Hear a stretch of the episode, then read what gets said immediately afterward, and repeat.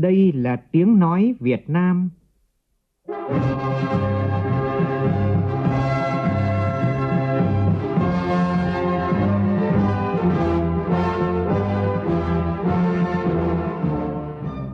là tiếng nói Việt Nam, phát thanh từ Hà Nội, thủ đô nước Cộng hòa xã hội chủ nghĩa Việt Nam.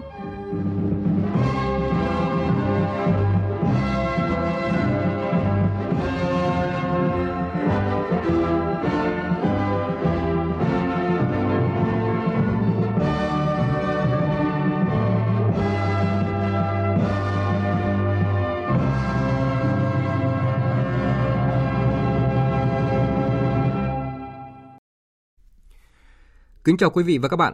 Mời quý vị và các bạn nghe chương trình Thời sự sáng thứ ba ngày 21 tháng 7 năm 2020, tức ngày 1 tháng 6 năm canh tí của Đài Tiếng nói Việt Nam. Chương trình có những nội dung chính sau đây.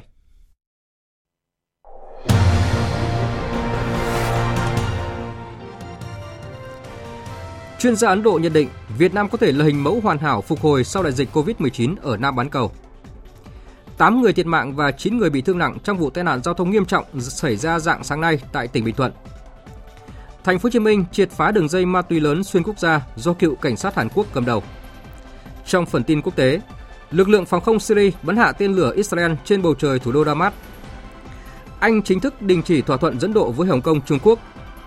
Chương trình có bình luận nhan đề Dai dứt đầu tư công là cứu cánh cho nền kinh tế.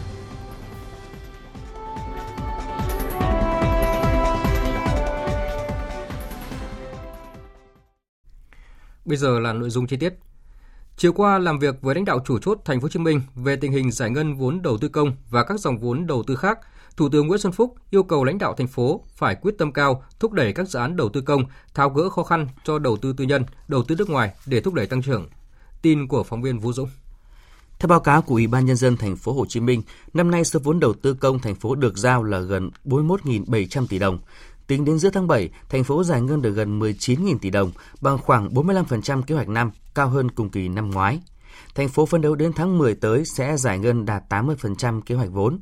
Đến hết năm, giải ngân 95% số vốn.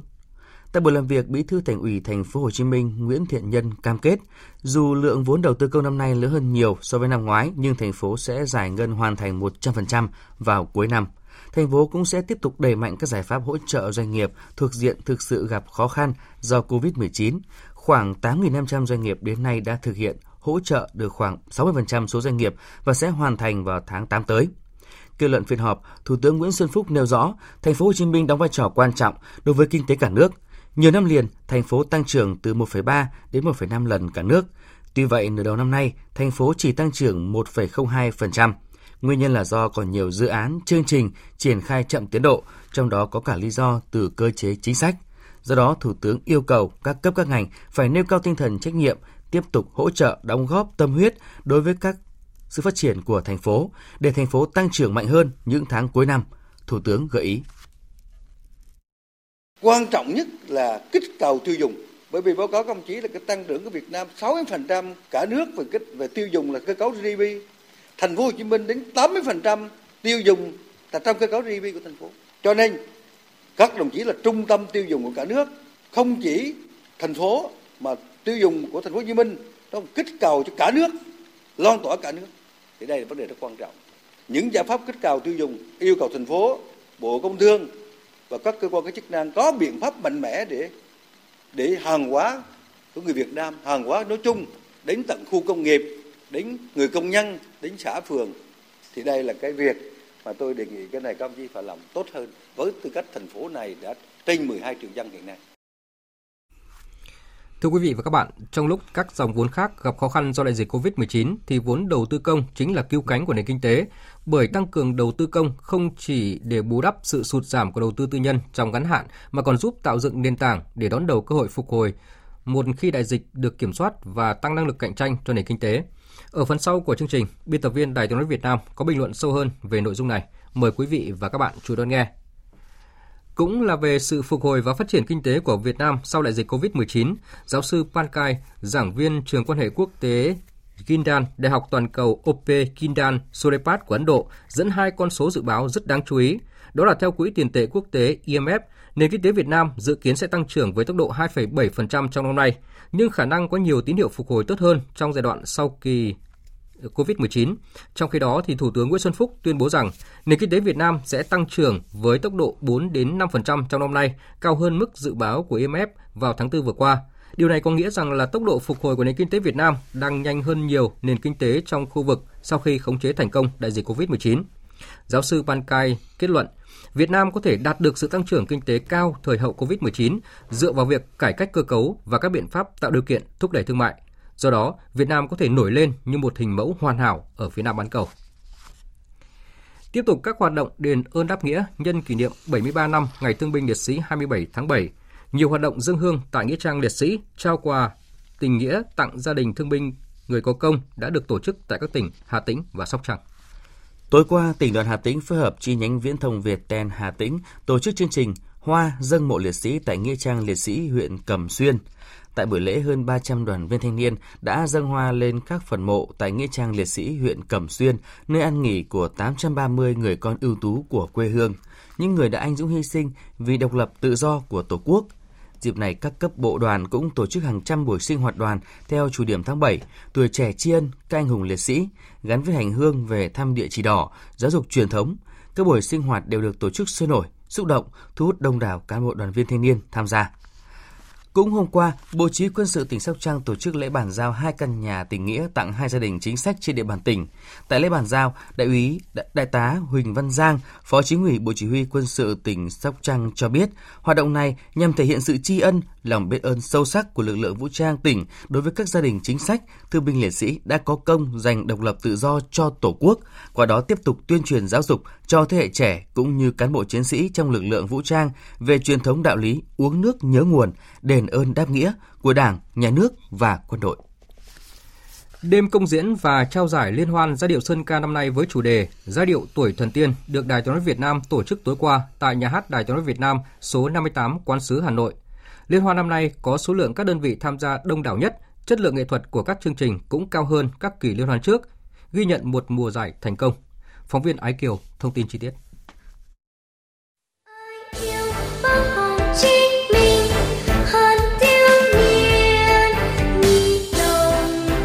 Em thiếu nhi đã đem đến đêm trao giải Liên hoan giai điệu Sơn ca năm nay những lời ca tiếng hát đậm đà bản sắc dân tộc từ mọi miền Tổ quốc, thể hiện tình cảm của thiếu nhi đối với quê hương đất nước, với bác Hồ kính yêu, với gia đình, thầy cô và bạn bè.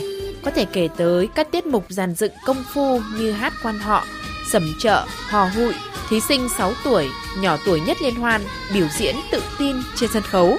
Nhiều thí sinh thể hiện năng khiếu âm nhạc qua những sáng tác mới, hòa âm phối khí lại các ca khúc kinh điển. Em Nguyễn Tuệ Minh, thành viên của Trung tâm Văn hóa Thanh thiếu niên tỉnh Thái Bình được trao giải vàng cá nhân với bài hát Sầm chợ. Đây là lần đầu tiên con tham gia Liên hoan giai điệu sơn ca lần thứ năm có được cái niềm đam mê với nghệ thuật truyền thống như sẩm thì con cũng quyết định rằng là con đã chọn bài hát này con cũng dành một phần thời gian rảnh cũng như là các giờ ra chơi ở trường để con có thể là luyện tập thêm và ngoài ra thì những cái lúc mà được nghỉ là con hay bật của Xuân Hinh để con xem cách biểu diễn của chú ấy ạ. Con đạt giải cao thì cũng là do công sức của mọi người trong đoàn đều bỏ ra đấy. Hội đồng giám khảo là những nhạc sĩ, nghệ sĩ uy tín đã làm việc nghiêm túc, công tâm, chọn trao 12 giải vàng, 18 giải bạc và 14 giải đồng cho các cá nhân. Trung tâm hoạt động thanh thiếu nhi tỉnh Sơn La giành giải nhất toàn đoàn. Giải âm thanh được trao cho Trung tâm nghệ thuật Sido của thành phố Hồ Chí Minh. Đồng hành với Liên hoan giai điệu Sơn ca 2020, Hội Nhạc sĩ Việt Nam đặc biệt trao tặng 3 giải thưởng ngôi sao hy vọng cho các bạn thiếu nhi xuất sắc tham gia liên hoan. Phó giáo sư tiến sĩ Nguyễn Thế Kỷ, Ủy viên Trung ương Đảng, Tổng Giám đốc Đài Tiếng Nói Việt Nam, trưởng ban chỉ đạo Liên hoan cho biết. Liên hoan giai điệu Xuân ca năm 2020 đã về đích thành công. Xin chúc mừng các tập thể và cá nhân đoạt giải. Đây thực sự là sân chơi trong sáng, lành mạnh, bổ ích, là nơi phát hiện, ươm mầm những tài năng âm nhạc và phản ánh phong trào ca hát của thiếu nhi cả nước. Tôi mong rằng các đơn vị và các cháu tiếp tục mang lời ca tiếng hát trong trẻo, yêu thương của mình đi vào cuộc sống, tiếp tục rèn luyện, sáng tạo để hướng tới những mùa liên hoan giai điệu Sơn ca các năm sau với nhiều hoa thơm quả ngọt, làm phong phú hơn các hoạt động âm nhạc của thiếu nhi Việt Nam chúng ta. Thời sự VOV, nhanh, tin cậy, hấp dẫn. Mời quý vị và các bạn nghe tiếp chương trình Thời sự sáng của Đài Tiếng nói Việt Nam với một thông tin rất đáng chú ý. Đó là vào khoảng 1 giờ sáng nay, một vụ tai nạn giao thông đặc biệt nghiêm trọng đã xảy ra trên quốc lộ 1A, đoạn qua địa bàn huyện Hàm Tân, tỉnh Bình Thuận. Vụ tai nạn làm ít nhất là 8 người thiệt mạng và 9 người bị thương nặng. Bây giờ thì chúng tôi nối điện thoại trực tiếp với phóng viên Đoàn Sĩ đang có mặt tại Bình Thuận để thông tin chi tiết tới quý vị và các bạn về vụ tai nạn này. À, xin mời anh à, Đoàn Sĩ ạ. À, vâng, à, xin chào và đầu cầu xin chào và quý à, thính giả. À, hiện tại là tôi đang đứng tại à, nơi xảy ra cái tai nạn rất nghiêm trọng này tại cái, cái khu vực à, km à, 17677 à, quốc lộ 1A. À, theo thông tin ban đầu thì à, xe khách mang biển kiểm soát 86B 01087 lưu thông hướng từ Phan Thiết đi thành phố Hồ Chí Minh. Khi qua đoạn xã Tân Đức, huyện Hàm Tân, tỉnh Bình Thuận thì đã xảy ra tai nạn đối đầu với xe tải mang bản kiểm soát 79N0315 lưu thông hướng ngược lại. À, vụ tai nạn đã khiến à, 6 người chết tại chỗ và hai người chết tại bệnh viện đa khoa tỉnh Bình Thuận. Hiện 9 người khác đang bị thương nặng và đang cấp cứu tại bệnh viện đa khoa tỉnh Bình Thuận. Vâng, ờ, thì hiện tại thì anh đã có những thông tin gì về những cái ờ, những cái người tai nạn ờ, bị thương nặng hiện nay như ra sao không anh? À, vì trong cái thời gian cấp cứu cho nên là cái việc mà thông tin thì bác sĩ là chưa cung cấp uh, thưa anh ạ. Dạ vâng, à, xin được à, cảm ơn phóng viên đoàn sĩ với những thông tin vừa rồi. À, thưa quý vị và các bạn, những thông tin tiếp theo về vụ tai nạn này chúng tôi sẽ liên tục cập nhật trong các bản tin và chương trình thời sự sau. Mời quý vị và các bạn chú đón nghe. Chuyển sang các tin đáng chú ý khác. Tối qua, Chủ tịch Ủy ban dân quận Sơn Trà, thành phố Đà Nẵng xác nhận lực lượng chức năng vừa phát hiện 24 người Trung Quốc lưu trú tại một khách sạn ở Đà Nẵng nhưng không khai báo nhằm tránh bị cách ly 14 ngày. Tất cả những người này đã được lấy mẫu xét nghiệm SARS-CoV-2. Mẫu xét nghiệm lần đầu cho kết quả âm tính. Hiện thì toàn bộ những người này đã được cách ly tại một khách sạn trên đường Losabai, quận Sơn Trà. Bà Trần Thị Thanh Tâm, Chủ tịch Ủy ban dân quận Sơn Trà cho biết. Mình phối hợp bên đây cách ly thôi chứ còn hiện nay công an thành phố đang thủ lý. Bởi vì khách sạn đó họ nhận vào. Theo thông tin mình nắm là như thế thôi. Hiện nay mình chỉ triển khai cái vấn đề cách ly với lại giám sát. Vẫn cách ly vẫn giám sát bắt buộc tại chỗ. Hiện nay là báo cáo là âm tính bình thường hết. Trước đó thì tại tỉnh Quảng Nam, 21 người Trung Quốc cũng đã nhập cảnh trái phép và lưu trú tại địa phương nhưng không khai báo. Số người này cũng đã được xét nghiệm và cho kết quả lần một âm tính với SARS-CoV-2 và đã được cách ly tập trung theo đúng quy định.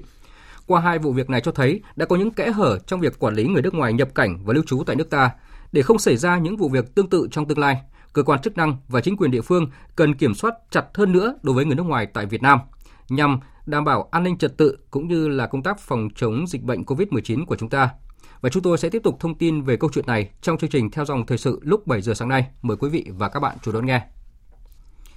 Dịch bạch hầu tại Tây Nguyên vẫn chưa có dấu hiệu dừng lại. Chỉ tính riêng tại tỉnh Đắk Lắk, Đến thời điểm này, đã có 18 trường hợp dương tính với vi khuẩn bạch hầu tại 7 xã thuộc 5 huyện Lắc, Mật Rắc, Krông Bông, mực ra và Chư Quyên. Trước diễn biến phức tạp của bệnh bạch hầu, đoàn công tác của Cục Y tế Dự phòng, Bộ Y tế do Cục trưởng Đặng Quang Tấn làm trưởng đoàn hôm qua đã làm việc với Sở Y tế tỉnh Đắk Lắk về công tác phòng chống dịch bệnh bạch hầu và một số dịch bệnh khác trên địa bàn. Ông Đặng Quang Tấn đề nghị. Đề nghị là Sở Y tế có những cái ờ, chỉ đạo cũng như là đề xuất ủy ban nhân dân làm sao phối hợp những cái ờ, liên ngành đặc biệt là chính quyền trong cái việc mà ờ, giả soát được những cái đối tượng cái điểm nữa ấy, đó là Ờ, có thứ tự ưu tiên cũng sẽ triển khai lần lượt theo cuốn chiếu cuốn chiếu thì những cái huyện nào mà có bệnh nhân thì chúng tôi cũng nghĩ rằng là nên triển khai trước hoặc là xã nào có bệnh nhân thì nên triển khai trước không giàn trải hơn 100 công nhân của công ty trách nhiệm hữu hạn Grid Kingdom Giang Điền ở khu công nghiệp Giang Điền, huyện Trảng Bom, tỉnh Đồng Nai hôm qua đã phải nhập viện do bị ngộ độc thực phẩm sau bữa ăn tối. Tin của cộng tác viên Trần Tâm. Khoảng 19 giờ tối qua, sau bữa cơm tối, nhiều công nhân công ty trách nhiệm hữu hạn Great Kingdom Giang Điền có triệu ứng có triệu chứng buồn nôn, đau bụng, chóng mặt. Ngay sau đó, những công nhân này nhanh chóng được đưa đến bệnh viện cấp cứu. Giám đốc Sở Y tế tỉnh Đồng Nai Phan Huy Anh Vũ cho biết có hơn 50 công nhân đang được cấp cứu tại Bệnh viện Đa khoa Đồng Nai và khoảng 60 trường hợp cấp cứu tại Bệnh viện Đại học Y Dược Simac Đồng Nai. Được biết, có khoảng 1.600 công nhân công ty trách nhiệm hữu hạn Great Kingdom Giang Điền cùng ăn bữa cơm tối này. Thêm một vụ buôn bán ma túy xuyên quốc gia số lượng lớn bị triệt phá tại thành phố Hồ Chí Minh. Số ma túy mà lực lượng chức năng thu giữ lên tới gần nửa tạ. Đáng chú ý là đối tượng cầm đầu đường dây ma túy này là cựu cảnh sát Hàn Quốc có thâm niên hơn 20 năm trong ngành. tin cho biết. Sáng 19 tháng 7 tại khu vực cảng Cát Lái quận 2 thành phố Hồ Chí Minh, Cục Cảnh sát điều tra tội phạm về ma túy Bộ Công an phối hợp với Công an thành phố Hồ Chí Minh, Bộ Tư lệnh Cảnh sát cơ động và Cục điều tra chống buôn lậu, Tổng cục Hải quan đã tiến hành khám xét khẩn cấp một container loại 20 feet chở hàng 30 tấn, khai báo hàng xuất khẩu là đá granite. Nơi đến của hàng hóa là cảng Incheon, Hàn Quốc. Qua kiểm tra, lực lượng chức năng đã phát hiện 40 kg ma túy chứa trong các khối đá của container. Công an bắt giữ 5 đối tượng gồm hai người Hàn Quốc, hai người Trung Quốc và một người Việt Nam. Cơ quan chức năng xác định đối tượng cầm đầu đường dây ma túy này là cựu cảnh sát Hàn Quốc, có thâm niên hơn 20 năm trong ngành. Theo lực lượng công an, đây được xem là vụ đầu tiên cơ quan chức năng tại Việt Nam khám phá đường dây ma túy lớn do người Hàn Quốc phối hợp cùng người Trung Quốc điều hành. Nguồn ma túy này sẽ được các đối tượng vận chuyển từ Việt Nam qua Hàn Quốc bằng đường biển. Lần đầu tiên, Công an Việt Nam phát hiện đường dây ma túy được cất giấu trong các khối đá để vận chuyển ra nước ngoài.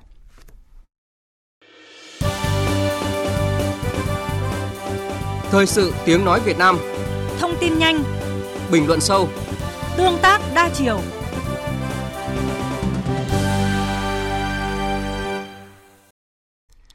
Tiếp theo là phần tin thế giới. Tình hình Trung Đông lại trở nên căng thẳng khi đêm qua, lực lượng phòng không của Syria đã tấn công đáp trả các vụ tấn công trên bầu trời thủ đô Damas. Phóng viên Ngọc Thạch từ Ai Cập đưa tin.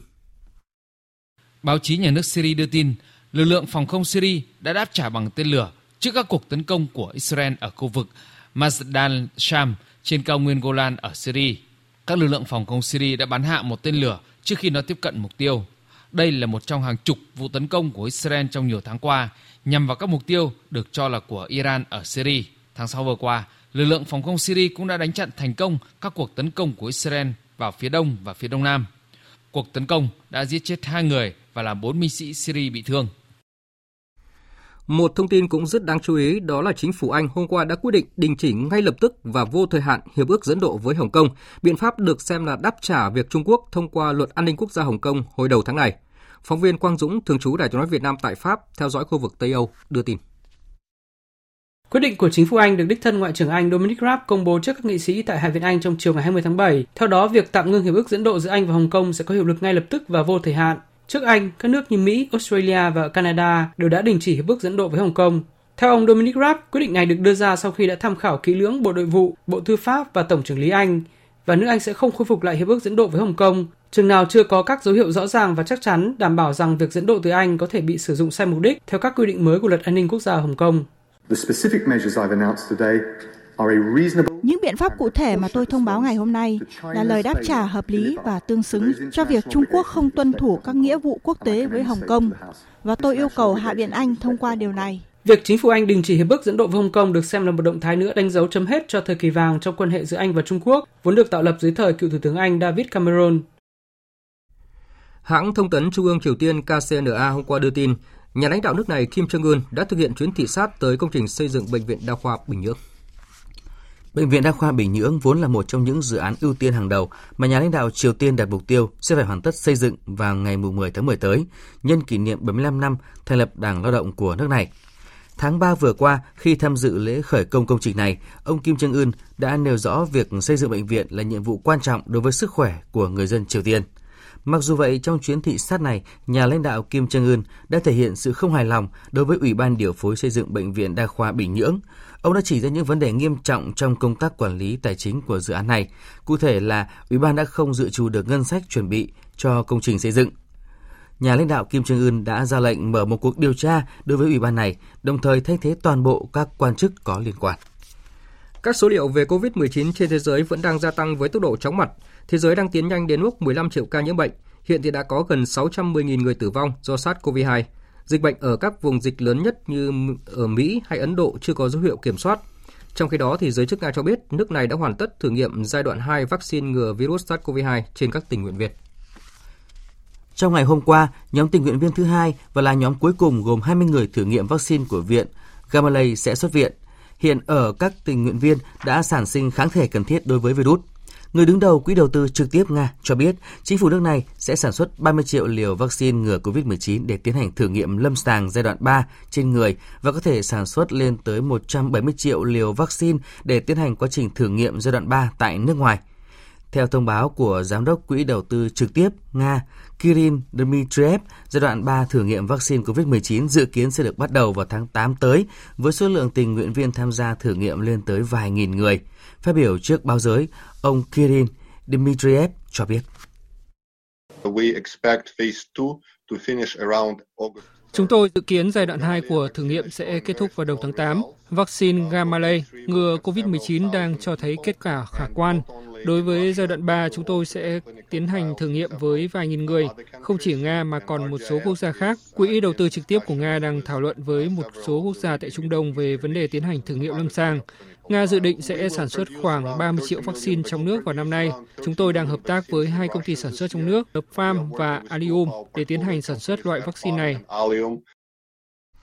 Theo thông tin từ Ủy ban Thủy lợi sông Hoàng Hà, tối qua trận lũ số 2 trong năm trên sông Hoàng Hà, sông lớn thứ hai của Trung Quốc đã xuất hiện. Đinh Tuấn, phóng viên Đài tiếng nói Việt Nam thường trú tại Bắc Kinh đưa tin. Theo thông báo của Ủy ban Thủy lợi sông Hoàng Hà, lưu lượng nước đo được tại trạm thủy văn Lan Châu lúc 21 giờ tối qua 20 tháng 7 theo giờ địa phương là 3.000 mét khối trên giây. Ủy ban Thủy lợi sông Hoàng Hà xác nhận đã xuất hiện trận lũ số 2 trong năm. Ủy ban này cũng ra cảnh báo màu xanh về lũ đối với khu vực thượng du sông Hoàng Hà, đồng thời khởi động cơ chế phản ứng khẩn cấp phòng chống lũ lụt hạn hán cấp độ 4 đối với khu vực thượng du sông. Theo dự báo, trong những ngày tới, mưa lớn sẽ khiến mực nước trên sông Hoàng Hà tiếp tục dâng cao, trong đó mực nước tại các hồ chứa như Long Dương Hiệp, Lưu Gia Hiệp sẽ gần chạm mức giới hạn lũ. Ủy ban Thủy lợi sông Hoàng Hà cũng cảnh báo các địa phương thuộc lưu vực sông cần tập trung theo dõi các diễn biến cụ thể trong thời gian tới, tăng cường giám sát và làm tốt công tác phòng chống lũ. Vừa rồi là các tin thời sự quốc tế đáng chú ý. Tiếp tục chương trình thời sự hôm nay là một số tin thể thao.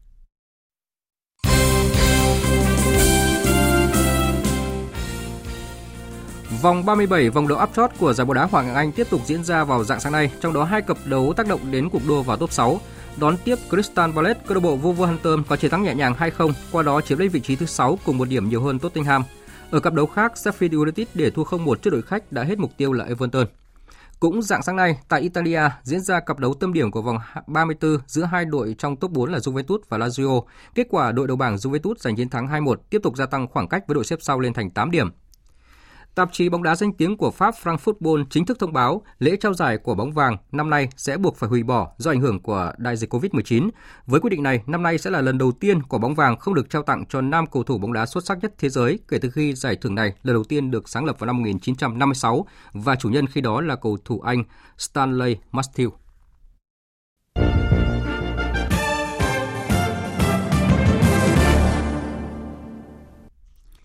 Quý vị và các bạn đang nghe chương trình Thời sự sáng của Đài Tiếng nói Việt Nam. Thưa quý vị và các bạn, biết rồi, khổ lắm, nói mãi là điểm dừng nói về các nguyên nhân chậm giải ngân vốn đầu tư suốt cả chục năm qua. Thế nhưng cũng nguyên nhân rất cũ ấy thì ngay trong bối cảnh COVID-19 có những địa phương đã giải ngân vốn đầu tư công lên đến 80% như Tiền Giang, 72% như Ninh Bình, Liên tiếp trong các chương trình làm việc với các địa phương gần đây, Thủ tướng Nguyễn Xuân Phúc đã phê bình lãnh đạo không ít địa phương còn quan liêu, xa sân dẫn đến giải ngân y ạch. Bình luận của biên tập viên Vũ Dũng nhan đề dây dứt để đầu tư công là cứu cánh cho nền kinh tế. Mời quý vị và các bạn cùng nghe. Theo báo cáo của Bộ Tài chính, 6 tháng đầu năm nay, tỷ lệ giải ngân chỉ đạt 33,9%, việc chậm giải ngân đã tác động lớn đến sự phát triển kinh tế xã hội. Tại hội nghị về tìm giải pháp để nhanh giải ngân vốn đầu tư công mới đây, Thủ tướng Nguyễn Xuân Phúc phê bình nhiều địa phương chậm giải ngân vốn đầu tư công, đồng thời biểu dương những địa phương giải ngân đạt tỷ lệ cao. Điều đáng nói là trong các đơn vị giải ngân nhanh, không có những đầu tàu kinh tế của cả nước là Hà Nội, Cần Thơ, Đà Nẵng, cũng không có Bộ Giao thông Vận tải, Bộ Nông nghiệp và Phát triển Nông thôn. Câu hỏi đặt ra là, cùng thực hiện luật đầu tư công, cùng thực hiện các nghị quyết của Quốc hội Chính phủ, cùng chỉ đạo của Thủ tướng Chính phủ. Tại sao nửa năm nay có tỉnh giải ngân đạt 80% vốn kế hoạch như Tiền Giang, nhưng có tỉnh lại giải ngân dưới 20%, thậm chí 7 bộ ngành giải ngân dưới 5%. Đành rằng còn những vướng mắc về cơ chế, nhưng cần thẳng thắn nguyên nhân chủ quan là chính. Đó là do có tình trạng quan liêu xa dân, không đối thoại với dân, không hài hòa lợi ích giữa người dân và nhà nước, dẫn đến không giải phóng được mặt bằng. Đó là sợ sai, sợ trách nhiệm, không hoàn thành trách nhiệm công vụ, nhất là người đứng đầu. Đó là đổ lỗi cho đại dịch COVID-19 gây khó khăn chung. Thậm chí, đó là còn do sắp đại hội đảng bộ các tỉnh thành, bộ ngành nên có tình trạng sợ làm mất lòng, mất phiếu nên không quyết liệt trong chỉ đạo điều hành. Nghịch lý ở chỗ là trong hầu hết các buổi làm việc của lãnh đạo đất nước với các địa phương, địa phương nào cũng đề nghị Trung ương đầu tư xây dựng cơ bản. Thế nhưng tiền có lại không tiêu được. Những điều đó đang biến đầu tư công là nạn nhân thay vì là động lực của phát triển. Trong lúc các dòng vốn đầu tư khác như tư nhân, vốn đầu tư nước ngoài gặp khó khăn do đại dịch COVID-19, thì vốn đầu tư công chính là cứu cánh của nền kinh tế. Biết bao nhà đầu tư đang chờ đợi cú hích từ đầu tư công để có dự án tạo việc làm. Biết bao cơ hội tăng trưởng của địa phương đất nước bị bỏ lỡ khi các dự án bị đóng băng. Nói như Thủ tướng Chính phủ, lãnh đạo các địa phương, bộ ngành giải ngân chậm đang nghĩ gì, có sốt ruột không, khi mà có tiền lại không tiêu được. Chìa khóa ở chỗ, có địa phương, Hội đồng Nhân dân luôn đồng hành cùng Ủy ban Nhân dân, thậm chí mỗi tháng họp một lần để gỡ vướng mắc giải ngân vốn như Ninh Bình. Có địa phương, bí thư, chủ tịch tỉnh, huyện, xã, khi tiếp dân giải quyết khiếu nại tố cáo, thì đồng thời đối thoại với dân về giải phóng mặt bằng như tỉnh Tiền Giang. Có địa phương công khai trong các cuộc họp về những đơn vị giải ngân chậm gắn với trách nhiệm giải trình như Nghệ An. Và chìa khóa còn là việc sẵn sàng đình chỉ công tác đối với cán bộ gây chậm trễ khó khăn như Bộ Xây dựng. Các địa phương sẽ không thể chần chừ y ạch được nữa khi Thủ tướng Chính phủ vừa quyết định thành lập 7 đoàn kiểm tra đôn đốc việc giải ngân vốn đầu tư công. Trong đó, Thủ tướng và 4 phó thủ tướng sẽ đứng đầu một số đoàn kiểm tra. Và trên cơ sở đó, từ tháng 8 tới, Thủ tướng sẽ điều chuyển vốn từ các địa phương chậm giải ngân sang bổ sung cho địa phương giải ngân tốt hơn. Những địa phương, bộ, ngành chậm giải ngân không những bị phê bình mà người đứng đầu cũng bị xử lý công khai trên báo chí. Và cùng chung nỗi băn khoăn, chắc chắn dư luận xã hội sẽ đặt câu hỏi liệu người đứng đầu các cơ quan đơn vị sử dụng tiền thuế của dân không hiệu quả để thúc đẩy phát triển chính địa phương đơn vị mình có cảm thấy có lỗi với dân hay không? Giải bài toán, giải ngân đầu tư công, trước hết cần lắm sự quyết liệt sâu sát của người đứng đầu, ngăn chặn bệnh quan liêu, để đầu tư công chính là động lực cho sự phát triển của kinh tế đất nước. Quý vị và các bạn vừa nghe bình luận nha đề Dây dứt để đầu tư công là cứu cánh cho nền kinh tế. Mời quý vị và các bạn theo dõi bản tin dự báo thời tiết đầu tiên trong ngày của Đài Tiếng Nói Việt Nam.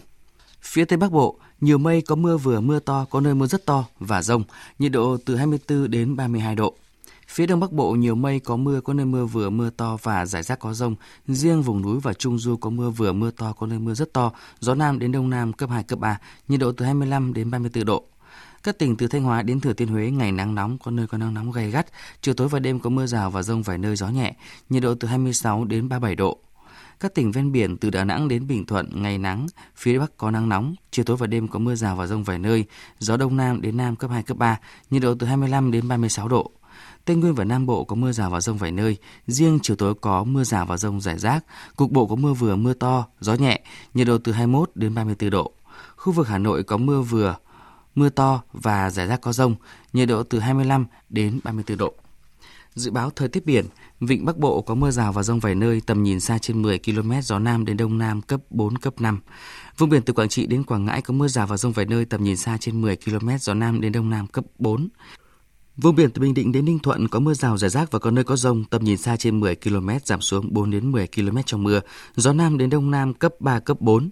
Vùng biển từ Bình Thuận đến Cà Mau, từ Cà Mau đến Kiên Giang có mưa rào rải rác và có nơi có rông. Tầm nhìn xa trên 10 km giảm xuống 4 đến 10 km trong mưa, gió nhẹ. Khu vực Bắc Biển Đông và khu vực quần đảo Hoàng Sa có mưa rào và rông vài nơi tầm nhìn xa trên 10 km, gió Đông Nam cấp 3, cấp 4. Khu vực giữa Biển Đông có mưa rào và rông rải rác, tầm nhìn xa trên 10 km, giảm xuống 4 đến 10 km trong mưa, gió Đông Nam đến Nam cấp 3, cấp 4. Khu vực Nam Biển Đông và khu vực quần đảo Trường Sa có mưa rào và rông vài nơi tầm nhìn xa trên 10 km, gió nhẹ. Thông tin dự báo thời tiết vừa rồi đã kết thúc chương trình thời sự sáng nay của Đài Tiếng nói Việt Nam. Chương trình do biên tập viên Nguyễn Cường biên soạn và thực hiện với sự tham gia của phát thanh viên Sơn Tùng và kỹ thuật viên Văn Quang, chịu trách nhiệm nội dung Hoàng Trung Dũng. Cảm ơn quý vị và các bạn đã dành thời gian lắng nghe.